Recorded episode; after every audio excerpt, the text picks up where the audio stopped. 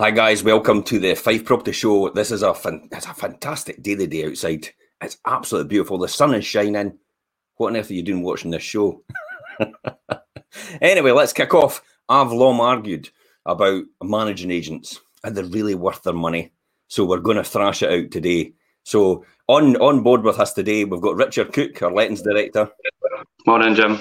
Hi, Richard. And we've got Kerin. Good morning. Hi, Kerin. How are you? Morning, Kerin. I'm How's- good. I'm looking at the lovely view outside. and It's a beautiful day. Yeah. Good morning, Dougie. Thanks for watching the show. And if anybody else is there, uh, please uh, take time to ask any questions.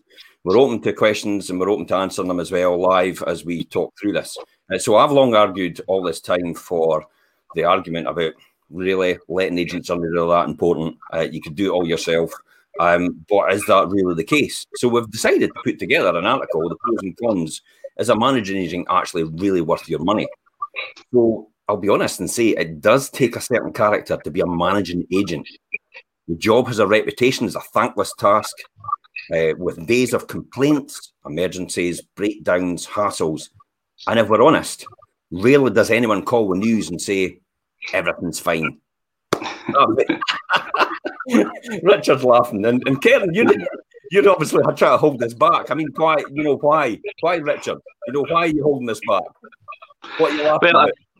It's because obviously a big part of uh, obviously managing a property is dealing with the day-to-day run-ins uh, of obviously maintenance, and I mean every day you, there could be lots of unexpected repairs, and unfortunately our job is to relay that back to the owners. So it does feel like we're constantly on the phone with bad news, but I think the reality is because we're constantly doing it every day, it's it's resolving these issues before they become worse and because a, a bigger problem which could be more costly um, and take a lot more uh, time to resolve in the long run if they're left.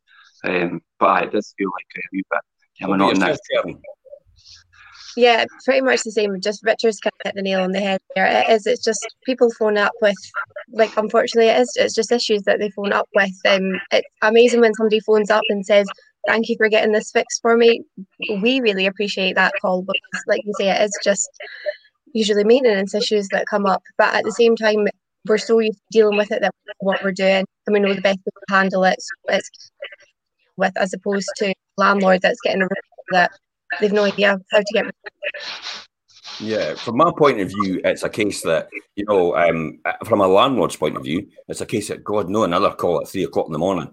You know, it's uh, it's relentless. So, from a degree for that, you know, it's I always felt like a social worker. You know, most of the time because I felt that everybody had to phone me about every single problem I had, um, and it became overwhelming over a period of time. But we'll we'll talk about that as we go on. Um, Yeah. So, but to be a managing agent, it also you also have to be a person who makes e- who who makes everything right. A property that never needs maintained or where nothing ever goes wrong. Uh, it simply doesn't exist, and emergencies really do happen. It, can, uh, uh, and emergencies rarely happen at a convenient time, really, do they? Uh, I mean, I got a phone call last night at nine o'clock at night, and somebody asked me, "I'm just looking for advice because my, my toilet's no flushing." And my first response was, "Is that an emergency?" And they went, "Well, no, really." I says, "Well, could you could you wait till tomorrow, and we'll call you back?" And I sent it on, you know, to property management. But it's like, really, you're phoning me at nine o'clock at night to ask about your toilet? It, it wasn't. It wasn't it flushing. It just they just had a general question about if it was right or if it worked right or anything like that. And and, and I thought that's not really an emergency when you think about it. So they just phoned for a general chat. So I've referred it on, and, and it'll get picked up today. So I mean, it it rarely happens at the most convenient time. Uh, not for homeowners, not for tenants, and certainly not for landlords. Uh, for a managing agent, they're expected. Uh, it's an expected part of the day, really. You know, that's what it comes down to. But they're an existing or budding landlord. This is the key here. You're right to keep an eye out for things ongoing, but you you might have even questioned whether a managing agent is really worth the expense. I mean, often, classic example is everything goes right, and immediately the landlord goes, "I tell you what, I'll just take that property back because everything's going right." And it's like the reason it's going right is why is the reason it's going right, Richard? because we because we're monitoring that and making sure it's obviously streamlining the process to make sure things are not going wrong. That's what I mean, identifying something before it gets to that stage where it's then a bigger problem. Uh, and unfortunately, like you say, uh, emergencies tend to crop up at the worst times, uh, whether that be through like the Christmas holidays and things. Um, that's when we tend to have a lot of the the uh, emergency repairs. Ken. Yeah, I'd agree. It seems to be winter's notorious for boilers breaking down, and contractors are so overrun with it. So it helps having the on supply to be able to get the job done as quickly as possible, so your tenants aren't without heating or hot water. You're not having to deal with a boiler repair on Christmas Day. It's a classic example, though. I mean, winter obviously tests every single heating system because that's the time that they get used. We, you know, I, always used to remember. I mean, I've obviously been in here over in the industry over 27 years as a landlord, as an investor as well. Um, but I've often, the, often all the engineers used to say to me, winter is the test because everybody switches their heating off in the summer, and immediately all these wee solenoids and valves and everything like that, it's all they're all they're all sitting idle. So they sometimes get stuck. So the classic example is when you switch the heating back on, doesn't it work and then yeah. that's when everybody starts to get called out. So it's it's almost like a rush at the same time. Exactly what happened with the housing market, where the doors opened and we're allowed to buy houses now, and everybody rushes in at the same time and starts buying, and it causes a boom. Yeah, I mean, we, we anticipate and prepare for it every every year because as soon as the temperature drops, then it gets cold outside. Everybody's firing up their boilers, and like you say, they've been sitting idle for the majority of the, the summer uh, and springtime, and that's when obviously the issues arise with boilers. And then obviously, if people's boilers don't work, they've not got heating, they've not got hot water. If people have got children and, and things as well, it's, it's, a necessity that obviously everybody needs. Uh, so we anticipate. But do you include personal costs as well? How much do you value your time yeah, as know what an investor, and how do you spend it? That's really what it comes down to. I mean, I get a bit geeky and a bit clinical about the whole thing, and I'm quite prepared to work for 24 hours a day but you don't get people like me all the time, really, I suppose. And and you actually need some sort of quality of life. Everybody says, I've yet to find it. yeah, no, definitely. I think personal time, uh, a landlord's perspective, uh, especially, I mean, even if they've just got a couple of properties or even they've got a bigger portfolio, uh, unless they are obviously committed and that's what they want to do, but if they want to see an income coming through, but also value their own time uh, on a personal level, I think it's good to have somebody and like obviously a managed agent in place to then take the stresses and and and like you say, those middle of the night phone calls or these phone calls through the holidays and things. That's what our job is to do, um, and to take that stress away and and deal with just um, minor things that would bother a landlord and take up their time without them even having the knowledge of it happening until it's done and resolved and says, "This is what we've done." Oh, great, you've done that. That's fine. Whereas it would have took maybe a couple of days out their time to try and go through the process, resolve it, and have it repaired. Where we but just do it on behalf. But then, is that, but, but then, as a landlord with maybe just one or two properties, then does that really matter? Is that going to be really an encumbrance on me? You know, is that well, going to be a problem? Well, it just depends on each individual landlord and how much they value their time. I mean, some people want to have um, a small portfolio and and want it to fill up their time because maybe they're retired and this is what they, they want something to get their teeth into, uh, which is fine. Uh, other landlords who are maybe doing it um, alongside, who are still obviously employed and working and want to do it alongside their employment to maybe build up their pension fund and things, that's where obviously it's going to start encroaching into your personal time. I could I could relate to that completely because obviously yeah. you know you'll know my background working as an accountant in industry uh, constantly. So I was working 128 hours a week um, yeah. in, in, in, industry. I literally had no sleep. So I used to just get my, my boiler suit on and go straight out the door with all my stuff in my car and go and work on my properties after hours. Um, yeah. so, and there was nights that I actually was in a daze because I hadn't had any sleep at all in order to get the result for the next day for a tenant to move in. Um, and, and, and was it healthy? Possibly not. Could have done something different possibly could have possibly could have but then it's coming down to the fact that you know do you really trust the agent that you're actually dealing with i mean charlotte's asked a really good question here and she said you know good morning charlotte how much does it cost a day to have a managing agent take care of your property there's a good saying, and obviously we we, we demonstrate that to, to landlords quite a lot. And that I mean, uh, the daily charge for a managing, managing agent is about the price of a cup of coffee. Um, and if you think about that most people go out every day, buy a cup of coffee. You think for the price of that, you could take the stress away and get your own personal time back for somebody else to deal with it. Uh, and yeah. that's a good that's a good way a good way obviously kind of demonstrated to, to landlords and people that that's the that's the overall cost really on a daily basis if you think about so it. So literally two pound fifty a day. I'm getting my calculator out. You're right. That's about it. Two two pound fifty a day to get somebody else to take all the hassle off you. Yeah, it's a bit of a no brainer when you think about it. Eh? It's, it's a good way to demonstrate it to people. Um, morning, me. Morning, me. Okay, so I mean, this is how we've done this. Uh, so this week's blog uh, we've talked about now. The art, full article is in the is in the post itself. So this week's blog is not to convince you to use a managing agent, but to show you how life can be if you did, from inspections to maintenance and easier accounting, to keep it on the right side of the law. Geez, the law. The law gets worse and worse, or more challenging every time. It's like there's over 50 pieces of legislation governing our industry. And that's only when the tenant moves in. There's legislation governing everything before the tenant actually gets in. You know, so that's all the different things. And we'll talk about that in a minute. So, from the side of the law, protecting uh, you in the event of disputes, that's the key here. I often say to a lot of landlords, it's like, you're no paying us to manage the property to a degree, you're paying us if anything goes wrong. We're able to react to it quick enough in order to get the resolved solution. Whereas yeah. you don't know what to do and where to go to get that. But now that's only from a personal point of view, and I'm quite fortunate. I've studied all that.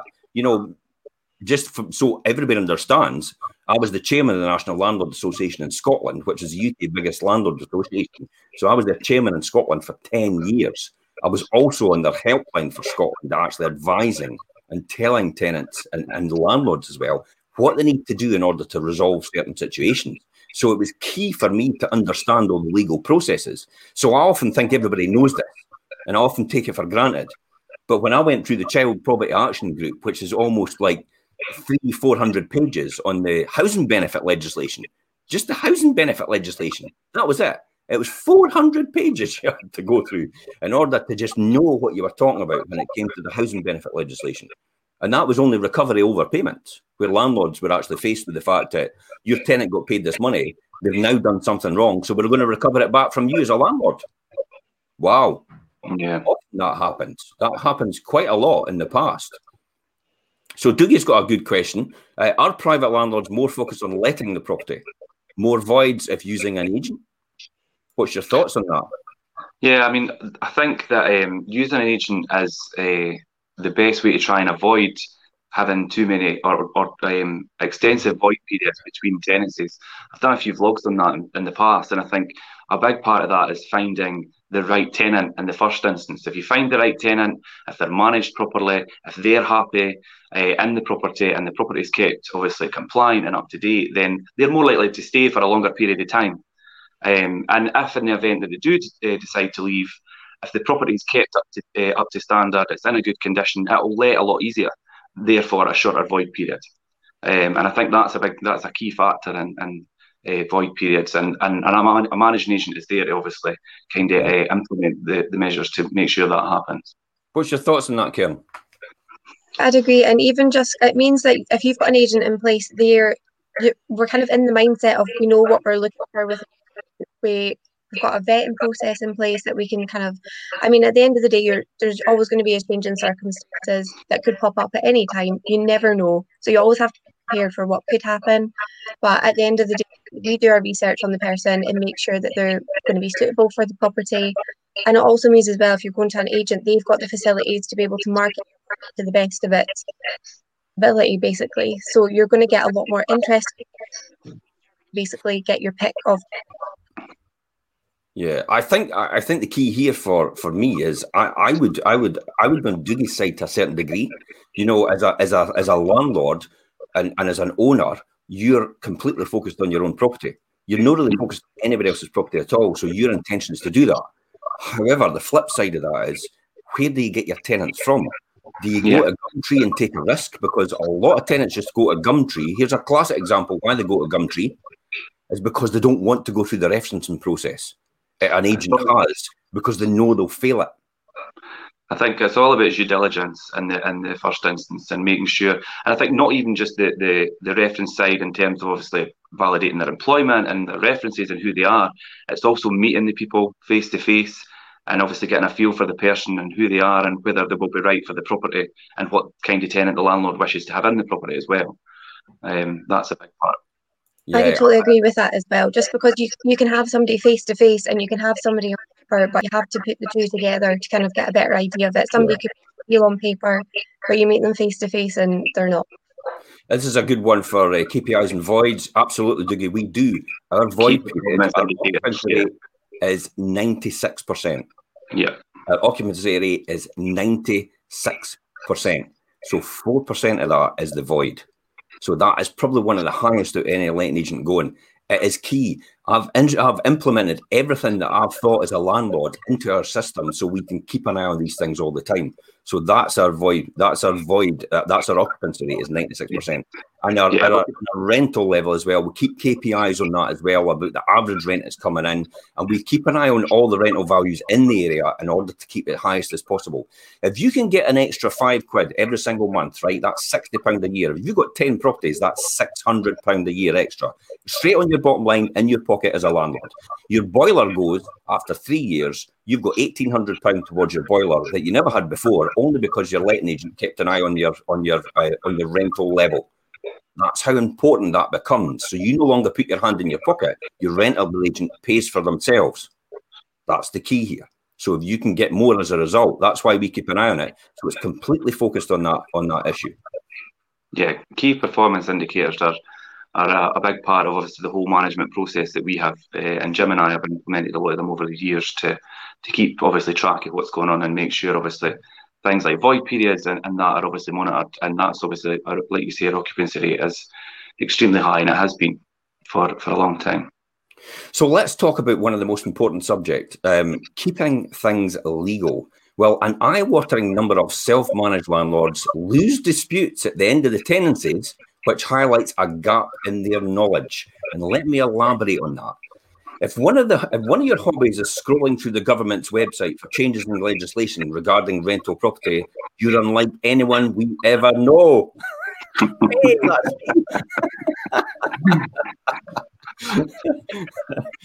Always break the mold, Jim. That's but true. It's a time consuming task and a rolling responsibility that many landlords fall foul of. You need not only to look for the eye watering number of landlords who lose disputes, if you get anything wrong in the legal process, the law will unlikely find in favour of your. Well, the law will likely find in favour of your tenant. We saw that classic example before in the past, where you know Jim Bald used to represent the social landlord, the, the social tenants. He used to represent them from uh, from Glasgow. He's a Jim Bald's a brilliant uh, solicitor uh, and and a legal guy. He's, his mind is absolutely unbelievable um, blows me out of, the, out of this world in terms of what the knowledge is. So Jim used to represent tenants. He used to tell us of all the different things. He was able to keep the tenant in the property, regardless that the landlord had actually served the notice correctly, um, and all these wee pitfalls. And why did he tell us? Because he changed to the other side and he actually represented landlords. So Jim actually represents landlord now um, in a legal capacity. So he's actually told us all the different things that you can actually keep a tenant in a property. So we know what to do in order to avoid a tenant, so that make sure the process actually goes through properly. So that's one of the key things about understanding the process. Uh, but while the landlord and lettings legislation can certainly be a minefield, it's not one that you need to what you need to walk to walk through. Managing agents are charged with to know all he needs to know and take the appropriate action where it is available. It's not something on top of our job. It's our job. I often say that we get into we get into dispute sometimes, not with this, not with anything else. But I often say to Richard, but the regard reality, Richard, it's their job. They're there to do that full time. They're paid for that full time. We have yeah. to fit that in our normal day to day work in order to argue that principle with them. Um, and the classic example is when I go to Kevin Stewart and send him emails, the housing minister, and Jenny Gilruth, and I send her emails. It, that's their full time job. But it's not my full time job. I'm an estate agent. You know, that I have to uh, and run, run several businesses.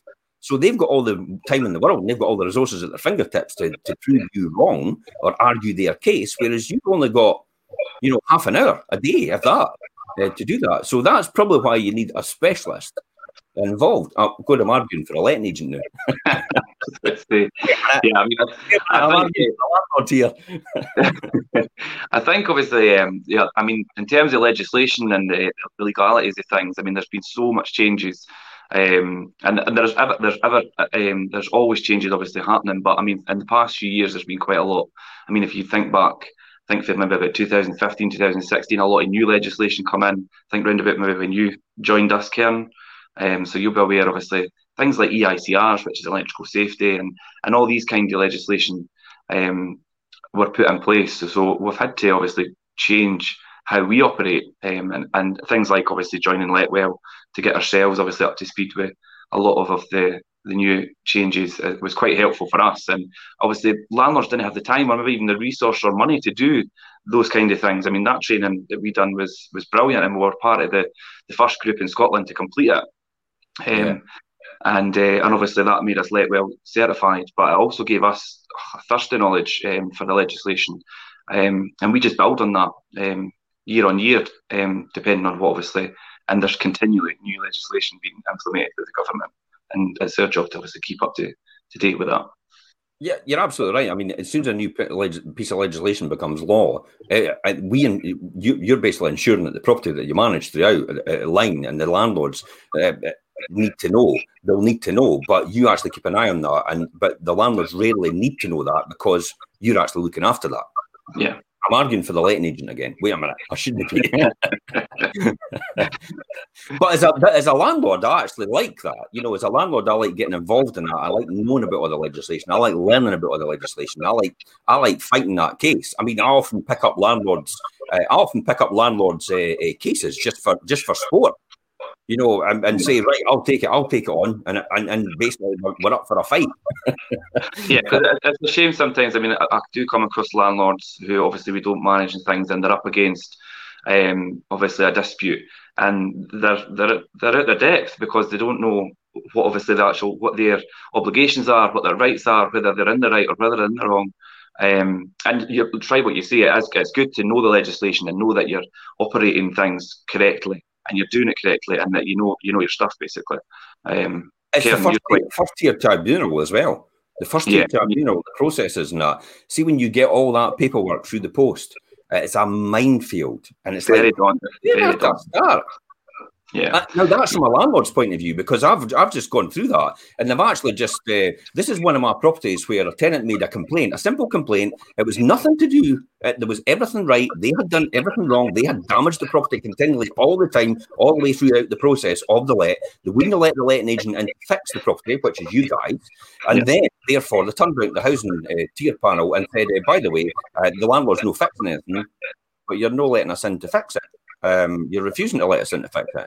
So it's only yesterday I got the letter through, finally, after a year and a half, to say that, yeah, there's nothing to answer to. It's a very long process. It's a year and a half of effectively, if you guys hadn't taken this on board, a year and a half of my time completely consumed with something which was a complaint from a tenant who had no justified reason to complain in the first place for nothing that was wrong with the property. And yet, because it was the first tier tribunal, they had to go through the legal process. I come back to saying again, that's their job. That's the one we're saying. Their job is they're paid to do that job. So their job is completely to be consumed to to see yeah. you as a person, really. Yeah, their sole focus is to obviously concentrate on the, these kinds of cases. Uh, but when it lands on your desk, you've got a million other things to do, but you're going to have to then turn your attention to this for at least a portion of the time to try and obviously correspond to them. And um, there's a they need a lot of feedback, and, and you need to compile evidence and and obviously correspondence. Um, and it's quite time consuming. And like you say, obviously, it took us a year and a half, but I'm really happy with that outcome. And at the time, I was quite obviously Jim. I, done, I represented you a lot in, in that case, which was good because it gave me an opportunity to see how the system works. Because obviously we'd never been through that before, um, so it was a bit of learning curve. I'm just about to say that we've never been through that before. No, how long have we been in lettings? Well, that's the thing. It's yeah. a learning curve. it's we're always learning as we go on like these new situations will crop up that we do learn from and it means that we've got that knowledge going forward and talking about that specific it made things easier because you know we'd done inspections at the property, we knew what what the tenant tenant had damaged and what was general wear and tear. Fully knew the situation of that property, which meant we had the evidence cut our side of it. So if you've got an agent in place, they have the information, but we should have the information there to support your case if you ever find yourself in this situation. Yeah, Kerin, you've done a lot of the correspondence for that as well, um, which was, like I say, a good learning curve for you as well. Yeah. Here's a classic. Um, what Dougie says. Right. Okay. Now I'll just say something after this. Are landlords liable for costs for any legal disputes, or is that encompassed in the management fee? Well, the the answer to that is prevention is better than cure. Really. yeah. But you're going to answer that question, Richard. So, are landlords liable for the legal costs, or is it encompassed in the management fee? Well, the landlords will be obviously, if there's any legal costs, it will be obviously the responsibility of the landlord. The, the good thing, obviously, there's there's a, it's a double edged sword here with the, the first tier tribunal because um, it opens up an avenue where complaints can obviously be kind of escalated very, very quickly. But obviously, it allows the landlord to put through applications, whereas it used to be I mean, if things were like small claims and things used to be a costly, a costly way to go down, uh, route to go down. But the first tier tribunal, you could put applications in that through the first tier tribunal, and they don't cost uh, to initially do that. Uh, you've got you've be able to fill us in on the first tier tribunal application process because you've done it um, for this case what we're talking about. Yeah, there was no cost incurred to either the landlord or the. It's obviously it's, it's such a small kind of claims process that there aren't at this point. Obviously, if it ended up escalating even further, there might be ones incurred further down the line, for example. But through the process that we've been through, there hasn't been any. And even um, this was a while ago now, but we had a landlord who the tenant did not want to move out. so um, we had to look into the situation of going to the tribunal for an order of possession, and thankfully it didn't come to that. But we know the forms that we need to use now. We know there isn't cost incurred to the landlord for it, you can actually put in a claim to get recover the costs that they've lost from the tenants refusing to move out, basically. Yeah. But, but prevention, is ultimately, prevention is ultimately better than cure. And I'm jumping onto this one. This is further than our, and, in what, our, what we're going to do. this takes us to confrontations then. So the prevention is better than cure, and it's actually resolving the situation. So having a third party and one of authority to step in can alleviate situations fast without them getting personal overheated. Often I've heard a landlord say, um, like I'm just wanting them out because I can't stand them. They argued with me, or they just said this and they just said that, and I'm thinking, whoa, wait a minute, what is the commercial reality out of this? You put a tenant out, it's going to cost you thousands to get them put out. You know, you're going to have to have all the yeah. ground to do that. So you're going to have to spend all that money to do it. Then they've got the cost of refurb because of the move out, and the, the, the, it's know exactly how you should have it. You're going to have the cost of the refurb. You're going to have the cost of the void. You're going to have everything else on top of that. Then you're going to have the cost of reletting, and then finding a tenant and putting the right tenant, and then taking the risk that you didn't have the right tenant in the first place. All because you fell out with the tenant, and you didn't like them. Really? Commercial reality goes right out the window when it gets so personal. And that's sometimes when it's important to use a manager. Yeah, I mean, like you say, the third party, which is us, obviously to step in and be that buffer and mediate uh, in a situation like that is, is really important because, like you say, when it gets to a personal level, and if, if landlords are having the direct contact with the tenants, then it, it could get messy. And I think it's good for us to to come in, like I say, uh, impartial to either obviously like, representing each party in the middle and mediating uh, a situation yeah. like that. Here's if, how I see it. Here's sorry? how I see it. Okay. Opposites attract. Yeah. It's not necessarily the landlord, it'll be the issue. It's sometimes often their partner who doesn't understand the situation but really gets annoyed about how much pressure it's putting on their partner because yeah. opposites attract. That's what it is. So while while you as a landlord are are are, are um, easygoing, um, sometimes the person you're with isn't that easygoing, and they're quite fiery and fired up. So as a result, they put pressure on the landlord, and everybody gets grief as a result of it within that unit, and therefore they take the decision: look, we're just going to get rid of the tenant. And it's like, well, what you're getting rid of the tenant just for that? That's that's crazy. That's that's thousands of money. Um, and so often I've had landlords come to us, not anything to do with our agency. They've come to us with, with that dilemma, and I've actually said to them and advised them, like I've told them the situation, and they've realised it's, it's well, you're absolutely right, and, and, they've gone away calm about it. But I've actually stepped in and I've spoken to the tenant and resolved the situation. But again, they're nothing to do with our letting agency. It's just I've I've done that for them in order to, to sort that because I really want the tenant to stay where they are because it's not the tenant's fault.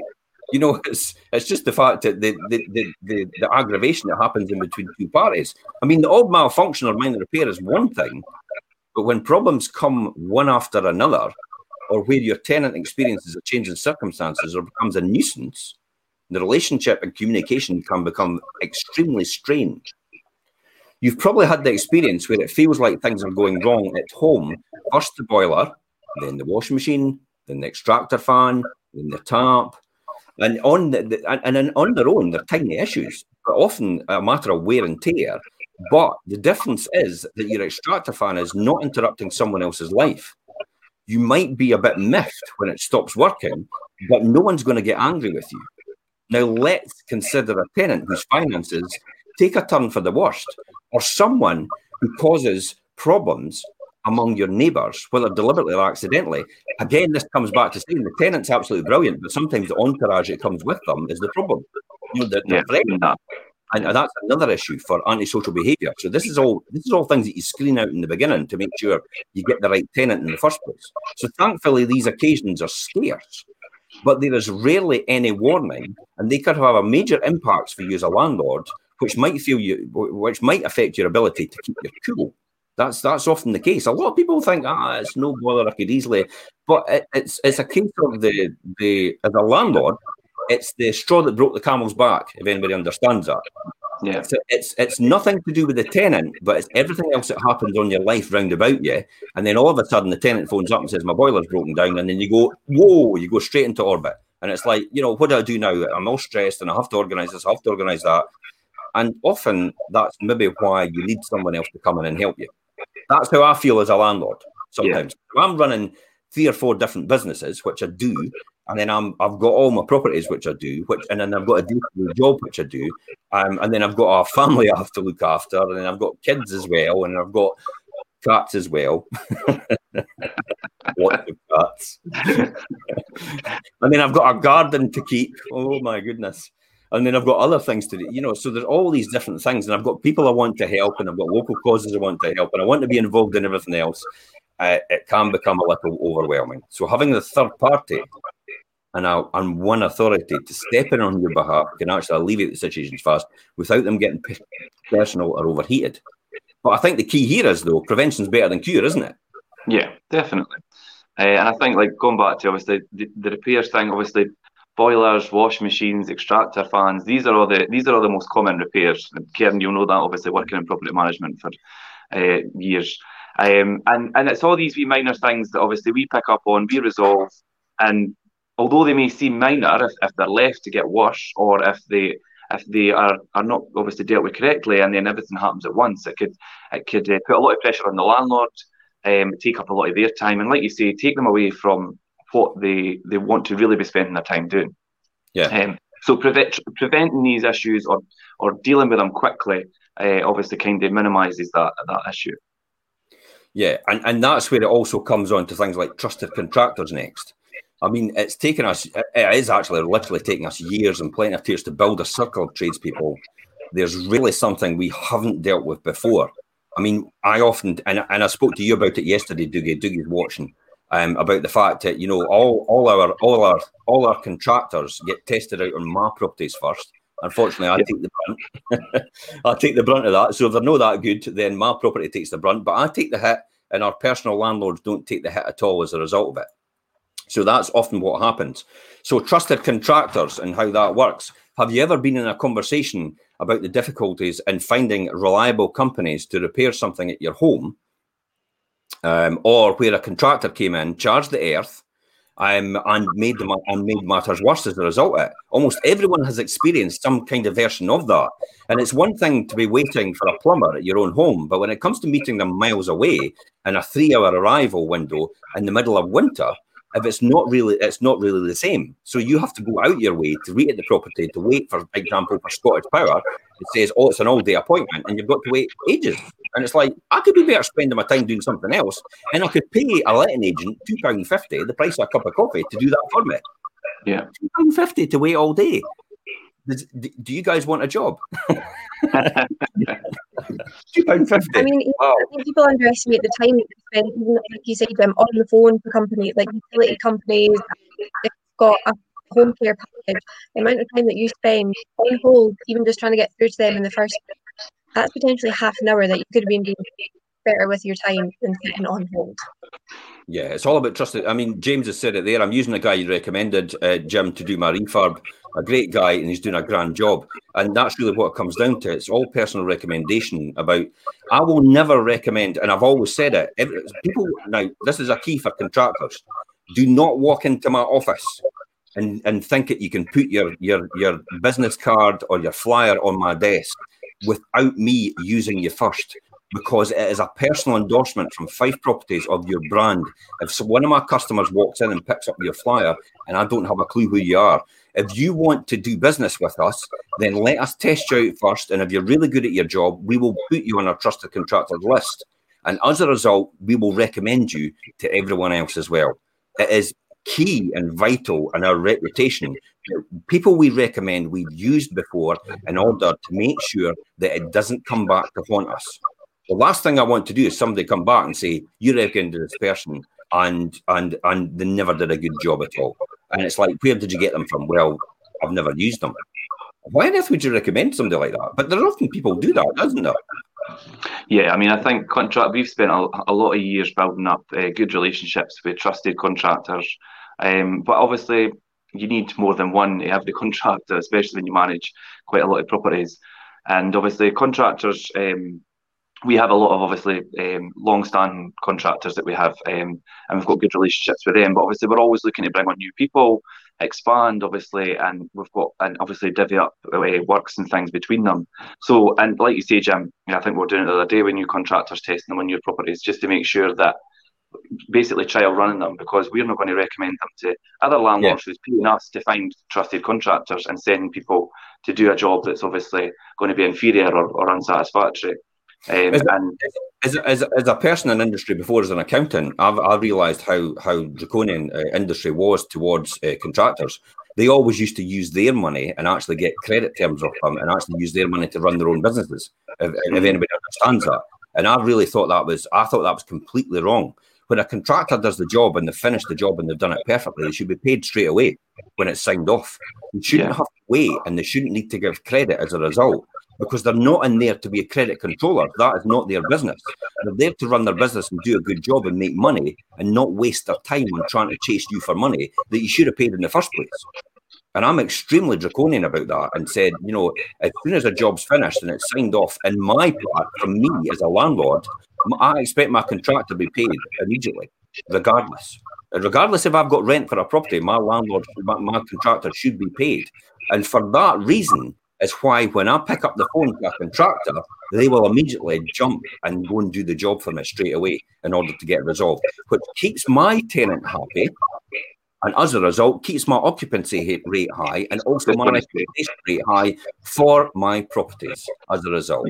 So always yeah, money coming in, everybody always happy. My longest tenant stayed with me for 20 years and he's he's paid money day in day out all the time. And even when he's managed, he's actually come to us and says, "Look, I'll, I'll sort it out later on." And he has. Yeah, that's what we spoke about yesterday, Jim. Obviously, and again, it goes back to um, obviously avoiding the void periods and, and having longevity in your tenancies and a high occupancy rate is obviously keeping your tenant happy, keeping the property in good condition and up yeah. to up to uh, scratch. This is yeah. a good comment from Phil. Uh, trust as well access into the property when no one is there. That's key as well because we know all the contractors. We can trust them. They've yeah. been in my house. They've been in another house. They've been in my personal house. Some a lot of them. So I, I use them for my own personal jobs, and I would happily trust them to come in my house and give them the keys and let them get on my job. So I, you know, for for tenants, that is a that is a real peace of mind to understand that that's that's that that's what we do.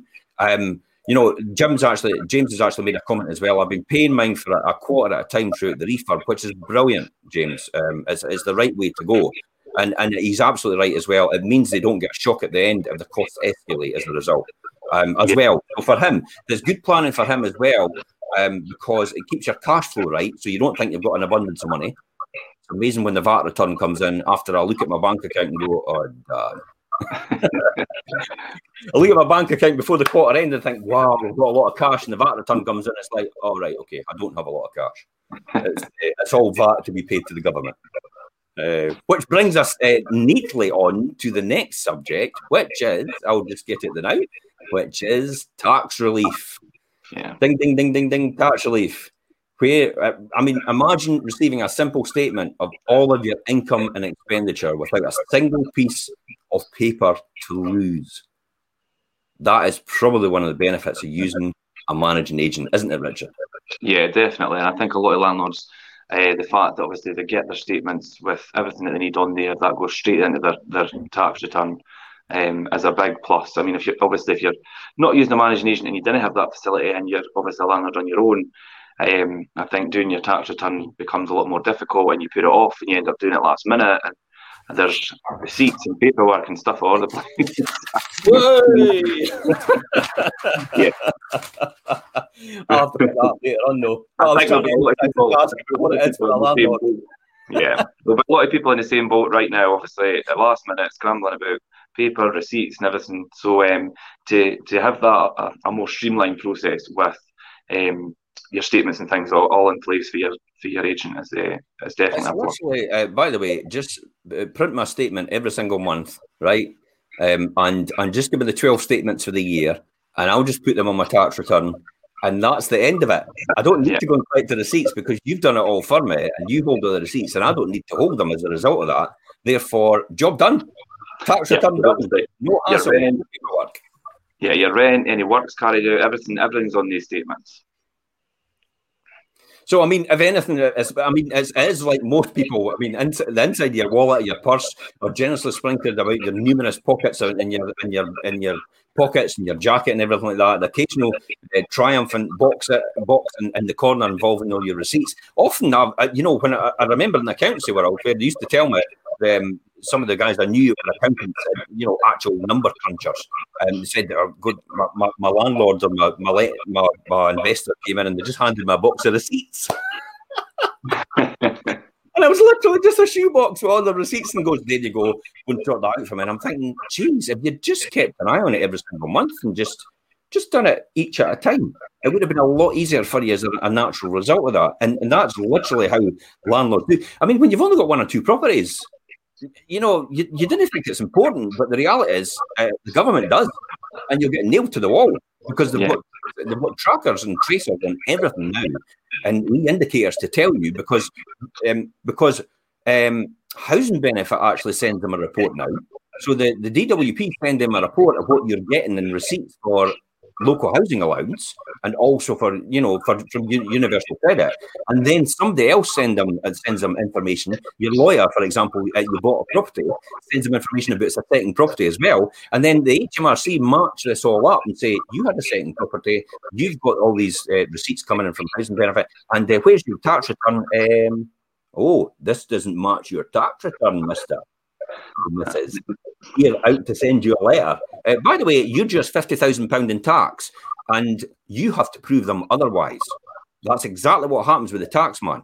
They mm-hmm. send you a bill if you can't, and you have to prove otherwise. And it's the only system, the tax man, where you're guilty until you prove you're innocent. Otherwise, yeah, yeah, that's really it. So when it comes to completing the tax return, really, I mean, you've said it yourself, Richard. It's checking uh, the credit card bank statements and trawling through all these things, but you can actually do that all for them because you've got it all in receipts every single month and it's sent to them. So I think that's one of the keys, which I would say is really good as well. So let's jump on to the next subject, um, which is inspections.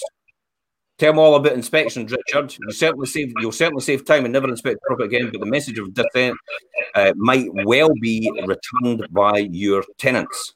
Um, yeah. So regular inspections. How is that important to me as a landlord? I mean, when I first started, it was like, "There's the house. Call me if there's a problem." Yeah, I mean, inspections are really important, and like you say, call me if there's a problem.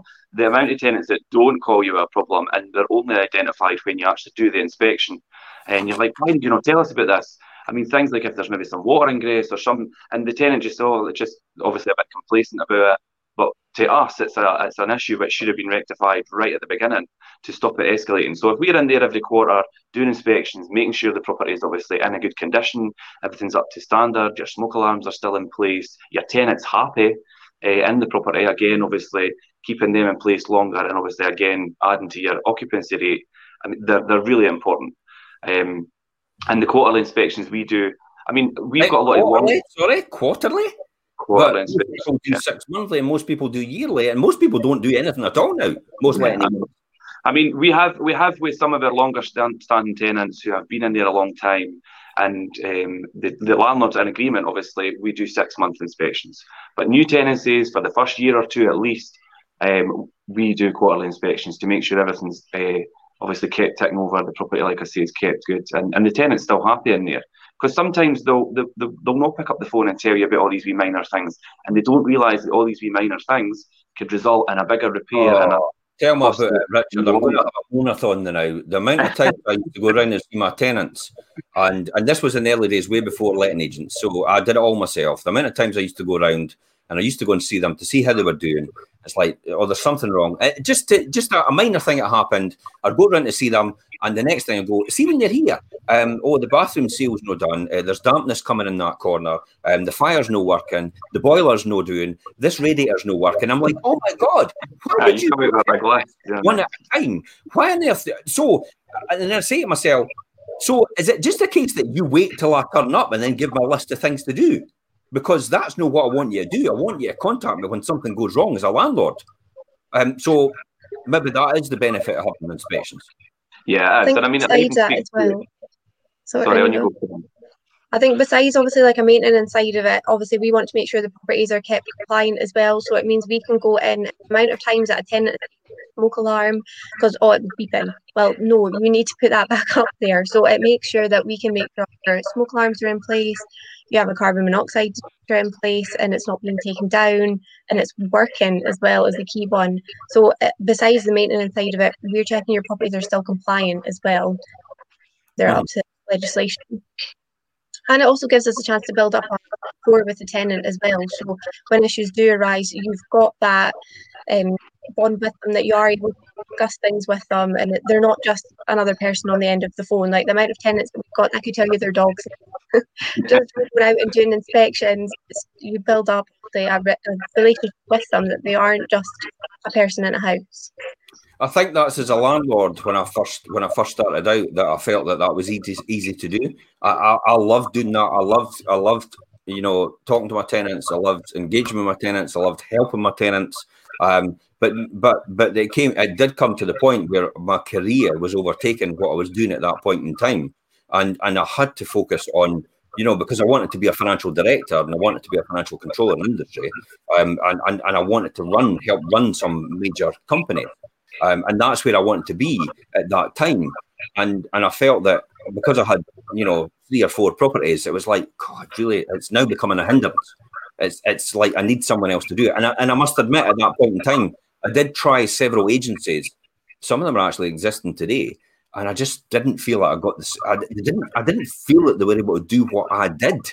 Yeah, And that's what that's when I felt that when we started Century 21, the franchises, and then when we changed to Fife Properties and actually had our own our own engine and our own design and our own system, that's why I felt that all these things I got frustrated about in the first place, about other letting agents and how they didn't do things that I wanted them to do, was something that I wanted to put into our system so we'd be able to do it because I understood it completely as a landlord.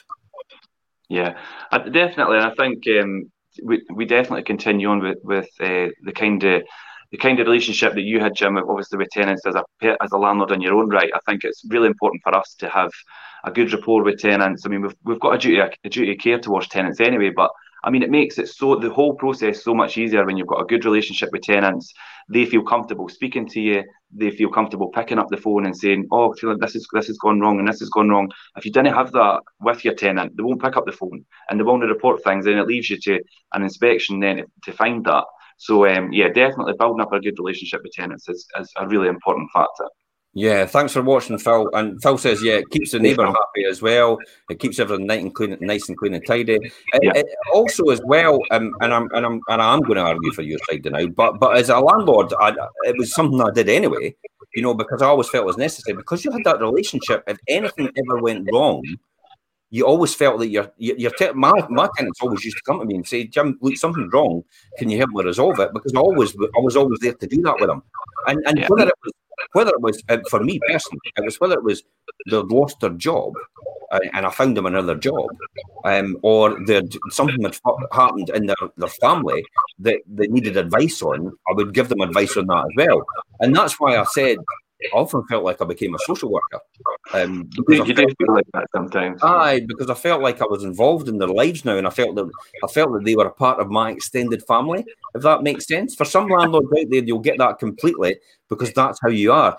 I know, I know. If May and John Cropley are absolutely fantastic, they're great yeah. landlords, and that's how they feel as landlords. And yeah. and these are the people that I we all got together in the beginning and started a landlord association, which was Fife Landlords in 1999. December 1999 was when Fife Landlords was first formed. Fife Landlords then become NLA Scotland, the National Landlord Association for Scotland.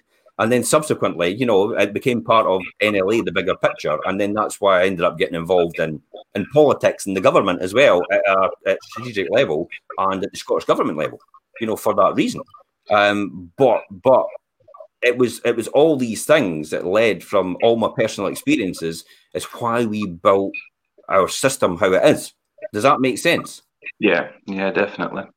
And I think yeah, it's amazing, like you say, got, um, going back to obviously tenant relationships. It's amazing how much a tenant lets you into their personal life and involves you in, in, in their day to day, which is fine. And you do feel a bit like a social worker, but then it, it allows you to build up a good relationship um, with them and help them basically. Like I say, we do still have a duty of care for tenants, not just their landlords. Is it sometimes a case of TMI? well, we sometimes. I've had a few instances where I really don't need to know that. uh, yeah, that's what. It, but then that shows that shows when you when when uh, TMI is too much information for anybody It's maybe not sure about that. Too much information. It's like because that shows to a degree how important a relationship you have with your tenant. Uh, and I, I mean, I, I, didn't like calling them tenant because a, a, stranger is just a friend you've not met yet. If that makes sense. So I often think, uh, and uh, you know, I, I, still, you know, uh, Jim Robertson. You know, Jim's been with me for years, and Jim and Donald and and you know all these people and Arthur and uh, and you know they've all been with me for years as as, yeah. as, as and I didn't want to say tenants, but they are legally but they are actually an extended family to me because you know I would we'd stop in the street and we'd have a chat for ages and we'd spend loads of time. You know, Jim's been Jim used to bring me fish all the time when he'd been out fishing. You know, all these different things, and and and to me, that's a relationship you should have with someone in order to help resolve the situation. Because at the end of the day, you're providing them with a house, but you have to make sure you look after them because it is a responsibility more than anything, morally yeah. even though it's legal, it's still morally right. Yeah, and I think you, your relationship that you're referring to with some of your longer uh, standing tenants has continued on to obviously myself and obviously even Kerin and things now that we obviously look after your properties. When they come in the office, we have that relationship with them as well, and, and it's good to have that. Yeah, yeah. So, I mean, how does that sound then? All uh, uh all the duties of a self-managed landlord adding value to your life. Really, that's what it comes down to. You know, yeah. or you see the benefits in having them being handled for you, if that makes sense. I mean, you know, Phil says it right there in a nutshell. It really is a service. Yeah. You know, we're in the business of service. Um, that's really what it comes down to. Yeah, I mean, it definitely, obviously, it's a service, but it's how you it's how you deliver that service and how you manage it. And and like Kerin says, when you do things for a landlord and they're not even aware until you actually say to them, well, this happened and this is what we've done. And but, oh, great, you've done that for me then. Uh, that's what we're here to do. I mean, think of agent as a scientific, uh, scientifically impossible preventative ibuprofen. So, in other words, you might not be able to plan for a physical headache, but you can reduce the risk of your rental property becoming a pain in the neck if yeah. that makes sense. You know, that's and and it is really prevention is better than cure. That's what it comes down to. I mean, for us, really, emergency repairs, regular maintenance, changes to the laws, and ex- unexpected events are not inconvenient interruptions. They're exactly what we're waiting for as a letting agency, if it makes sense. If we certainly don't spend our days doing nothing, you know yourself. I, yeah, you guys, like this is often the case. But you know the phrase is, "It's just money for old rope." Do you hear that? Yeah, for, I know, I know money for a rope. You didn't do anything. young for that one, I think. well, well, money for it. Um, you know, it's the whole thing about the it's the market seller. They're selling something back which is absolutely worthless. But and it's like and it's like really, there's no value in that at all in what you're doing.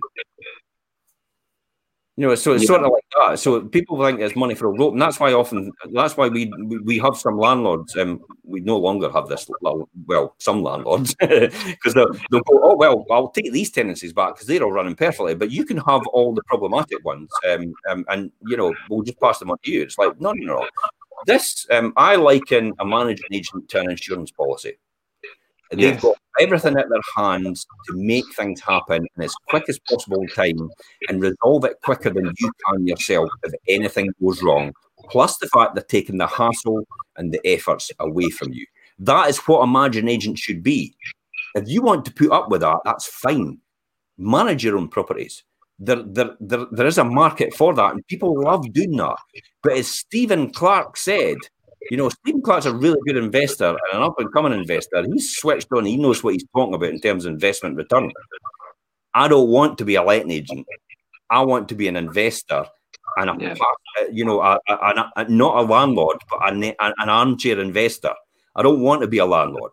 I don't want to know the legislation. I don't want to know anything else. I just want a managed agent to look after it. And all I want to do is be an investor who goes out and makes money and maximizes my return. That's really what it comes down to. So you've got a, you've got a, a, trade off there. Do you actually want to do that or do you not? And there is a market for it, and there's a not market for it. But a degree, and I spoke about it the other day, I, I call things like that broke mentality. Mm-hmm. If you can make, and I've said it before, if you can make fifty quid an hour doing something else, why on earth would you not pay somebody else ten pound an hour to go to go and do the job that you would otherwise have done, and it would have cost you the fifty pounds. Because I'm an accountant, manufacturing, uh, opportunity opportunity cost is called, or opportunity yeah. loss. In other words, if you go and spend an hour doing ten pound an hour, you've effectively lost forty pound an hour because you could have earned fifty pound an hour doing something else. So it's exactly the same mentality as what Stephen says. I'd rather spend my time on things that make a lot more money and pay other people to do the jobs that otherwise wouldn't pay me that return. Yeah, definitely. I mean, and, and like you say, it all it all comes back to obviously, like they say, the comment about money for old rope, and you do get landlords that are like, "What am I paying you for it? I mean, nothing's went wrong, nothing's nothing's happened, but you you think nothing's went wrong or nothing's happened because we've dealt with it, and you know what I mean? And even if there's not a, necessarily a maintenance issue, maybe the tenant's just picking up the phone and speaking to us. And do you know what I mean? Like you say, even a personal issue, things like that. Whereas if we weren't in place, they'd be phoning you and using up your time to do that. Whereas that's what yeah. we're doing. And the prevention thing as well. We yeah. prevent. Final thoughts on this? Yeah, I think one of my key things would be have make sure you have somebody, an agency that's local to your area. Because, for example, there was yesterday I had to go and check what door handles were missing at a and it was fine because it was five minutes up the road. So it need you need somebody that is on hand that knows the area, knows the people, and knows your property, and knows just nip out at the drop of a hat if needed. Yeah, and, I, and I'm going to leave the final word with Dougie. He says it all. I can definitely see the benefits as portfolio grows. We'll definitely be in touch to have them managed. That's the key here. And the final word rests with you, Dougie. And, and I want to say thanks very much, guys, for all commenting and taking part. Dougie, Phil, James, May, um, uh, Charlotte, um, um, and so thanks very much for guys. Um, show it's going to be a fantastic show. Look forward to that at nine thirty again. I'll see you all again uh, tomorrow. I've got my Sunday slot. I'm going to talk about the John O'Brien story at the Sunday slot. Now, um, it's nothing to do with properties. I'm promoting on here though. this is John O'Brien. It got the legislation changed in Scotland, and his campaign to do that after the tragic death of his son with solvent abuse. Okay, yeah, so tune in, yeah, tune in tomorrow at 10.30 Sunday spot. We're going to be on that John O'Brien story. And uh, thanks, Kerin. Thanks very much for coming on the show. Really appreciate your time today. Have a have a good day today. And uh, thanks very much, Richard. And uh, I'll see everybody else tomorrow. Thanks very much, guys. Bye for now. Okay, great. Bye.